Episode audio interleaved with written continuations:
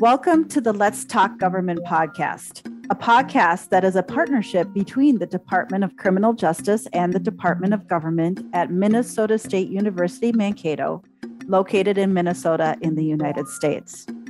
I am your host, Dr. Pat Nelson, the chairperson of the Department of Criminal Justice. I want to thank you for joining us as we explore different topics related to government. Some may be surprising and some may not. So please enjoy. Welcome to episode 26 of the Let's Talk Government podcast, the 9 11 terrorist attacks, media, and politics. I'm joined by Dr. Amelia Pridemore from the Political Science Program in the Department of Government at Minnesota State University Mankato. I was an active peace officer at the time of the attacks, and Dr. Pridemore was a copy, a copy editor for the student newspaper, which was a jumping off point into professional journalism. So she covered the 9 11 uh, terrorist attacks and the aftermath for many years. Um, and just a reminder the 9 11 terrorist attacks occurred 20 years ago. So let's start with what was the impact of the media coverage as the attacks were taking place? What do you think? Just uh, one of the things that really comes to mind was just the impact of the visuals. Um, you know, so many people saw that second plane hit live as it happened. Um, we really hadn't had, up until Vietnam anyway, uh, that sharp visual impact as to what was happening you know, with war, with, uh, you know, with American tragedy. And then you think about the evolution going up to 9 11, you know, 24 hour news like we saw at the Gulf War. Well, okay, so so think about it. There was there you had two combined forces at the same time. You had um, visuals, and then you had 24 7 coverage, wall to wall cameras glued on the World Trade Center the whole time. And what happens? All these people see that second plane hit live, mm-hmm. like everything blow by blow. You see it, you see the t- towers fall when they fell. Mm-hmm. Um, overall, um, just some of the visuals that happened um, really shook the country to the core, to its core, even more so than any attack probably ever would have. Yeah, I was one of the ones that watched the second plane hit live. I was in a training and you could like hear the the air leave the room. But it also really brought into focus that it wasn't an accident because that was the speculation that maybe it was an accident that, that the plane had hit the first tower because there were many people that saw that but that really brought into focus it's not an accident. And then you start hearing about the pentagon has been attacked and that they've lost a plane. So yeah that immediate first 24 hours of news coverage really like put it right up in your face the united states was being attacked. So so so we've got visuals. So what kind of morphed you know that first 24 hours is all about the destruction that's going on. What kind of morphed out of that um, know, one of the things I, I I just thought was at that moment, like you know, right when it happened. Um, talking about the, and when I talk about immediate, I'm talking very very immediate. Um, I saw not only on television and you know through the grapevine, but I also just personally saw, you know, people at their finest in journalism. I mean, you had people who were literally running towards the towers as they fell to be able to bring that video, those images, and just that, just bring the story home, make people feel like they were there and feel the impact of what was happening. Um, you know, people, uh, there were journalists who literally risked their lives to cover this. Um, just even on the local level, I knew of people who were working sometimes 24 hours or more. Um, you know, there were people I knew who were putting out multiple editions of a given newspaper at one time, people who stayed on the air more than 24 hours. Um, you know, because they they just had a sense of duty. We are here to keep people informed let them know what's going on, especially in a crisis mode like this right now. Let's give them the facts. And, you know, there were people I knew who, you know, seems like they went a week without a shower Mm-hmm. and and just trying to get that just trying to get the story out and but get it right Yeah. and not only that too but you had and this was very debated at the time um, one thing that you had to do under all of that pressure was you had to make sure that you were acting with the appropriate sensitivity Mm-hmm. while trying to show the appropriate impact. So one thing that I that just you know I myself sometimes had to do when I was cutting copy um, or deciding what to run sometimes, um, you know, there were debates as to whether or not video or images of people jumping to their deaths from the towers should have been aired or should have been printed or not. Right. um, there was a um, a one newspaper that used a term that's generally used uh, uh, generally uh, thought of as profanity for uh, for their one word headline um, with with a picture of the second plane hitting oh. and that was debated because it was thought to be well this captures what americans were feeling versus okay like seriously what are you doing right Right. um you had to you had to do a huge balancing act and under some of the god awfulest pressure ever um in terms of just getting it right and uh you know uh, you mentioned the moment the, the second plane hit. Um so so one of my one of my friends who was already he had already gone pro um, by this point uh, he moved on from student papers and uh, he was working in his um, his newsroom and they had already all but put together the day's paper and they were going to put it out, uh, send it out when somebody was watching tv and said hey a plane just hit the world trade center. What really? And they all go the they all go to the tv and then he says the second plane hit we watched it live. He said he said we all said oh my god the world is going to change forever. We tore up the front page and we got to it. Mhm. Yeah, and you know, when you brought up the point about the jumpers, you know, most of the footage I have seen has been very respectful, where they pull back to the wide shot, and they were consciously doing that.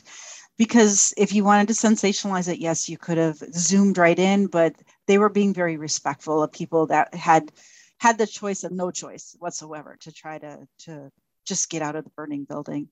I also recently saw um, a documentary that showed people, journalists, photojournalists that were pulling people into safety, you know, as the building was coming down and the white cloud is coming at them, you know, get in here, get in here, instead of worrying about the shot so much as helping people. And I think it's important that people remember, you know, journalists are people and the videographers and photo photographers are people. And they really did show that. So I noticed that too. Yeah, it was sometimes too. It's like uh, it's it's like this. Sometimes uh, objectivity is uh, is um, one of the you know objectivity does matter in media. Believe me, it does. But at the same time, it's sort of like moments like these are ones where you have to really consider the fact that you are a human Mhm. and likewise consider perhaps being more of a human in not only what you're doing behind the scenes but also what you put out there. Um, so while i wasn't on the ground in new york city or in washington d.c or in pennsylvania at the time of 9-11 i was definitely on the ground um, in the hurricane katrina aftermath in louisiana. And i remember just you know sometimes sometimes you know when somebody was crying i gave them a hug because you know what was i going to do? Was i just going to stand there like a robot right right. um and uh, that's sometimes uh, one of the things that you have to do in in that line of work is um consider just how far your humanity uh, will be allowed to go Mhm. it's it's a lot it's extremely difficult It is. It's- and and you have to know how far you're going to let your humanity spill out onto your pages or not um and it's um there there were there were moments you know a lot of moments during my during my career not just 9-11 not just katrina not just the iraq war where i just you know sometimes i had to you know let uh go home and just sit in silence for a while and just try to shut out the day you know yeah, it's important to have your humanity. So, all right. So, we know that there was a lot of immediate impact, but we also know that a big political machine started moving as soon as uh, President Bush got notification that the plane had just flown into the towers, were under attack. So, let's start talking about the media and politics from that perspective. How what happened did was the media able to run free and do their normal objective reporting or were there some constraints that were put on them so the constraints were really they weren't legal but they were a mix of a sort of a stage that was set ahead of time in terms of who was in control of the media like uh, in terms of corporate ownership. And likewise there was a lot of political dialogue and also just the public at large you know every the average citizen quote unquote. So one of the things that really set the stage even before 9-11 but it really had an impact on the media environment during immediate aftermath um, and and you know today one of the biggest policy pieces that came about not too terribly before 9 11 was the Telecommunications Act of 1996. Um, so this was something that's far less emotional than coverage of 9 11, but it definitely set the stage. So basically, what the Telecommunications Act of 1996 did, in a nutshell, was it eliminated a whole lot of ownership um, restrictions on media outlets, namely on how many outlets, radio, television, print, etc., how many a given company could own, how many, period, um, how many of them could be owned in a single market. Um, the idea, the, the reason why there, there were restrictions on such was the greater idea of democracy and a marketplace of ideas. If the theory was uh, um, that if you had more than one voice out there, meaning more than one company's perspective mm-hmm. um, in the public sphere, you had a more democratic discourse. Um, but what happened with telecom act of 1996 as well as a lot of other media deregulation that happened before and after um, was that where ownership limits were repealed and repealed and repealed you had the situation where so so few could own so much and where so few could own so much, so few controlled the overall message. So, I mean, just to remind our listeners, the role of the media in a in a healthy democracy is to be a watchdog and mm-hmm. to hold your government accountable. So, if you have an owner that owns all the media in a geographic area, I mean, how many different news uh, reporters do they need at that point, or how many different news programs do they need, Dr. Pridemore? Well, for one thing, I know just personally from uh, working at uh, work, you know, knowing and working with a lot of people who have been affected by these buyouts, what often happens is the first thing that happens is, especially if two outlets are bought by the same company and they're geographically close, they'll combine staffs Mm-hmm. They'll say, okay, we're just going to lay off this many people, or we're just going to get rid of the entire staff over here. Um, so yeah, they'll they'll literally combine staffs to save money, um, and then have I mean, some now in in the digital age, it goes as far as um, somebody in Tennessee can be doing page layout for a newspaper in Illinois. Um, it's it's gone that far now. But yeah, one especially if they're geographically close, though, they start they start absolutely cutting staff. So not only do you have one owner, but actually they start literally cutting down the number of people who are uh, creating content. So you could have one one point of view that is covering a large area on multiple stations or multiple channels.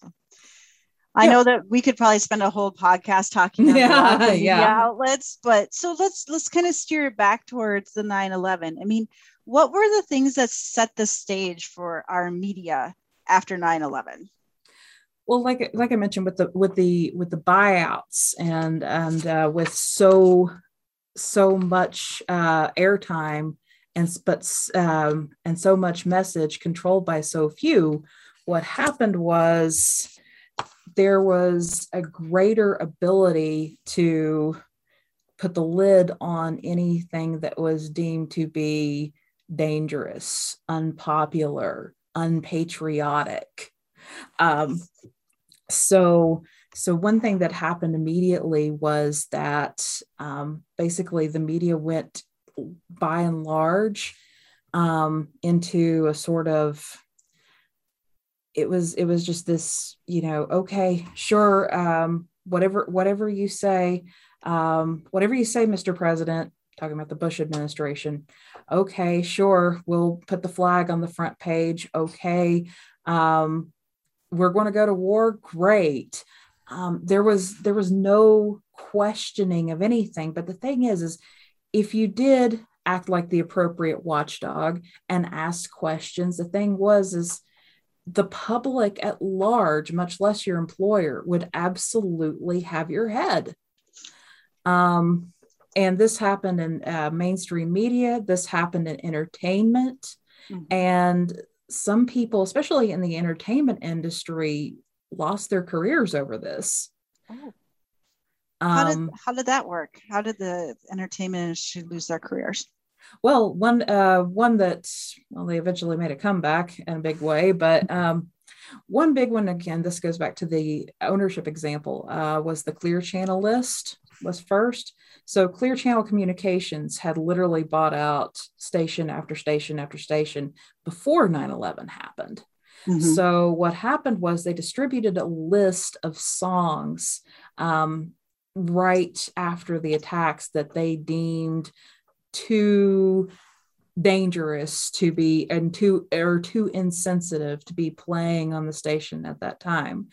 But a lot of the music was considered to you know some of the choices were considered to be really strange um, such as uh, the song I Fall to Pieces was considered to be a little just you know some of the choices were just considered to be too literal and uh-huh. then the other thing was is a lot of the artists who's um who who wound up on the list were ones that were known for having views that were counter to the Bush administration, such as Rage Against the Machine, whose entire catalog was placed on that list. Mm-hmm. Um, and and some of it was just really strange and the thing is is clear channel denies that this was an actual policy that they made people follow mm-hmm. but when the president when one of their when their top executive sends this out to all of their outlets you know you know oh my gosh the boss said this well right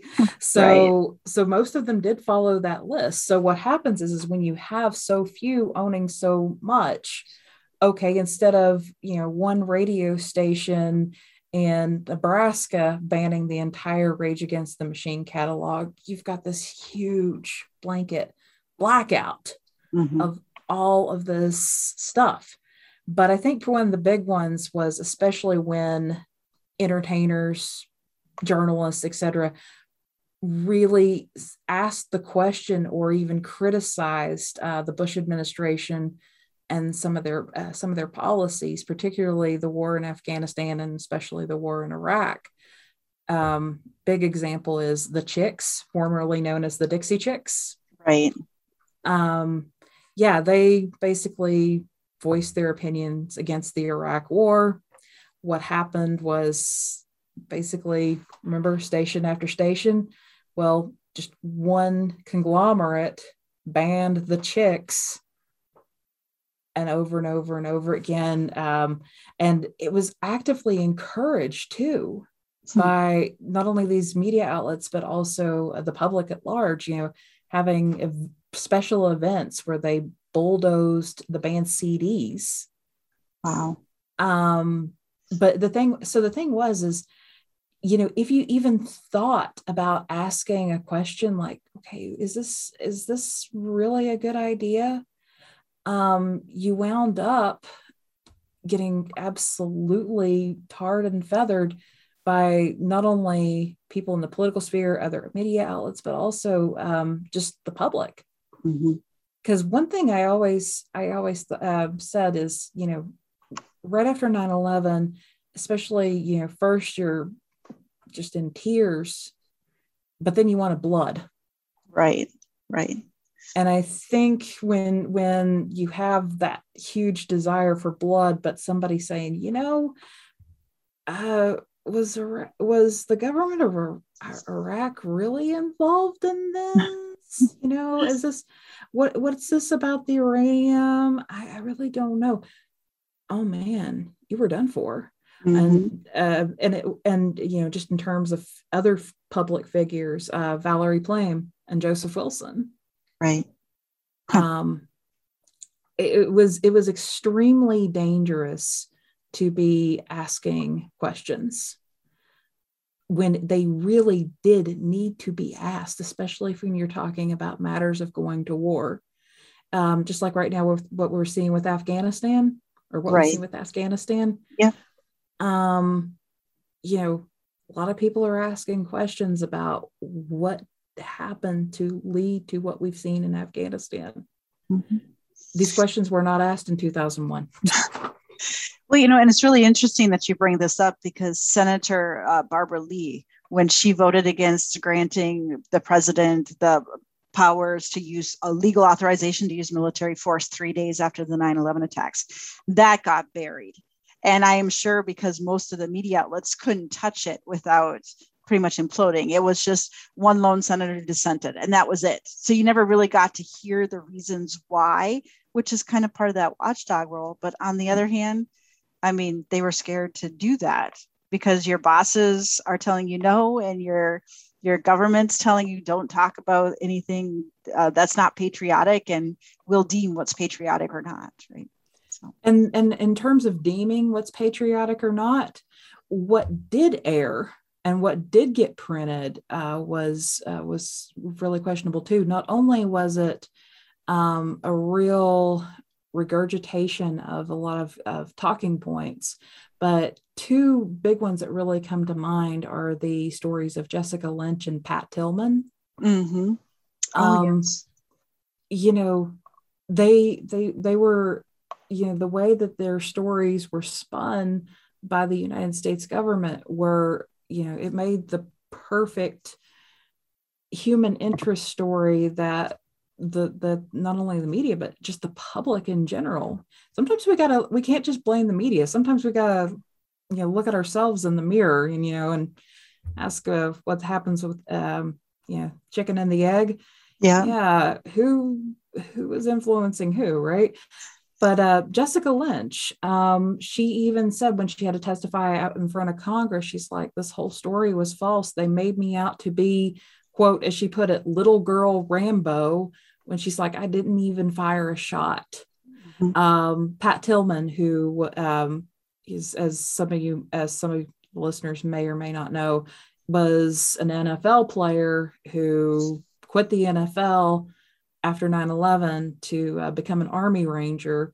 He was killed in Afghanistan, and the narrative spun was that you know he was fighting the enemy, and and it turned out that he was killed by friendly fire.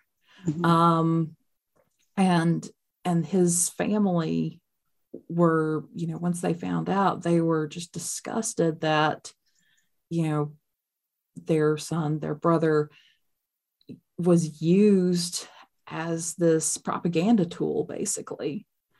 Um, especially after, you know, regardless of of how he died. I mean, the guy died serving uh, serving his country mm-hmm. and gave up an NFL career to uh, to um, you know after 9-11 and the thing was is that was used precisely because you know oh wow you know this guy who just had a heck of a story behind him wow what now that he's gone what could we do to really draw people in mm-hmm. and a, a, a lot of the narratives around you know the P- pat tillman story the jessica lynch story um, they've often been blamed as you know at that time really pumping up the public into supporting the bush administration's policies in both uh, afghanistan and iraq and for our listeners that don't know the Jessica Lynch story, she was in an ordnance um, unit in the army, and their caravan took a wrong turn. Basically, went wrong turn and in into more hostile territory. Uh, several, I think it was nine uh, in her caravan, were killed, and several were taken prisoner and she is a very petite, uh, blonde, very American-looking female. Um, she was a she was rescued by special forces from a hospital, and there was a huge narrative. I mean, they called a press conference as they were coming back to the base with her about saving her from being a prisoner of war uh, and that yeah that she had fought everybody off and yeah the diff- the narrative that comes out much later is so they took a wrong turn and they went into the wrong area and she was captured with some injuries so it is interesting to see how that was played up i had totally forgotten about both of those until you mentioned it so all right, so who started doing the watchdog role of the media first after 9 11? Who, who got brave and started questioning this first? Some of the uh, some of the people who really got brave and started questioning this first were actually satirical comedians. You know, uh, most famously, some of them were uh, Jon Stewart and Stephen Colbert. Mm-hmm. Um, the ones who did the news parody shows. And the thing about um, Stewart and Colbert, so Stewart uh, was parodying news programming but the thing was is he showed this kind of a skepticism namely about the iraq war but also a lot of what mainstream media was doing like um, one example was that he showed a thousand times was he showed some talking points that came straight from uh, the white house press team mm-hmm. and he says surely the uh, surely the uh, the press questioned this and he showed and he showed you know footage of reporter after reporter after reporter from so many different news outlets parroting these things word for word. Um, and also just really dug into the whole political dialogue. Like for example when um, when um, one of one of bush sec- scott mcclellan uh, one of bush's press secretaries um, left his job. It was it was um, Jon Stewart did this uh, bit with one of his correspondents where uh, they said, What happens to Scott McClellan now? Well, he goes through the uh, traditional thing that White House press secretaries always have to do when they leave, and that's uh, being cleansed of all of the absolute bu- uh, bull that they have had to digest and spit out for however long that they were working as a White House press secretary. Um, so, so you know, there was this, there was this. Um, the thing was, is you know, kind of like what I say about satire, and we've talked about that on this uh, on this podcast before. You know, when you laugh, why were you laughing? I because, always say, yeah. why are you laughing? because you're you're like oh my gosh that's so true and uncomfortable and why do we put up with it yeah now colbert took it to the next level because um, as some maybe even some of my uh, younger students may know um, colbert got his start playing a character uh, on the old Colbert Report, which came on right after Jon Stewart's Daily Show. And the character he played was of a you know, one of these um, conservative pundits, you know, a Bill O'Reilly, Sean Hannity type. Um, and really, it was a critique on a lot of the political communication you particularly saw out of pundits. and even the graphics and whatnot were a were a total parody on such you know tons of american flags eagles flying around all over the place right mm-hmm. and he even called the content that he was putting out truthiness truthiness awesome. uh-huh. and and some have some media scholars have criticized you know the the rise of uh, stewart and colbert um, and their growing of prominence during this time as you know our descent into infotainment but to be quite honest with you in a lot of ways they were the ones who really started taking the watchdog role up a notch mm-hmm. um, and the, the, thing was i think they had a little bit of an advantage of them uh, with them versus mainstream media because they were able to kind of deflect some criticism be like oh look at me i'm fun i'm just telling jokes by the way, watch what they were doing with the White House talking points. Wasn't that so funny? Right. Why are you laughing? Right. Well, I know we could spend hours talking about this. So why don't we do some, what are your, some of your closing thoughts about the impact of 9, 9-11 terrorist attacks and media and politics here as we carry forward here to the future? It's sort of like, um, so, you know, the media did get its groove back, particularly when the Iraq war went south. Mm-hmm. Um, remember, it was controversial at the time for NBC News to use the term civil war around um, when, you know, around the mid 2000s, mid to late 2000s, when just the Iraq situation had just gone to pieces. Mm-hmm. Um, and eventually it did get its groove back in a way, especially when the Iraq war really went south. Um, the problem's been is that with the constant erosion, particularly in media regulation that's resulted in buyouts, buyouts, and more buyouts on top of that, we have literally lost a lot of the viewpoints that we would have that would provide a check on it. So we started out with this with these heroic journalists we wound up in this point where we were just kind of parroting talking points and not really asking questions. Um, and then when we start, by the time we really started asking questions and we really started playing that role, and we actually, we the public allowed journalists to do this, all of a sudden, all these newspapers start folding. Right. These places get bought out. And kind of like what they say about democracy, especially after January 6th, Mm-hmm. Um, you don't know what you have until it's gone.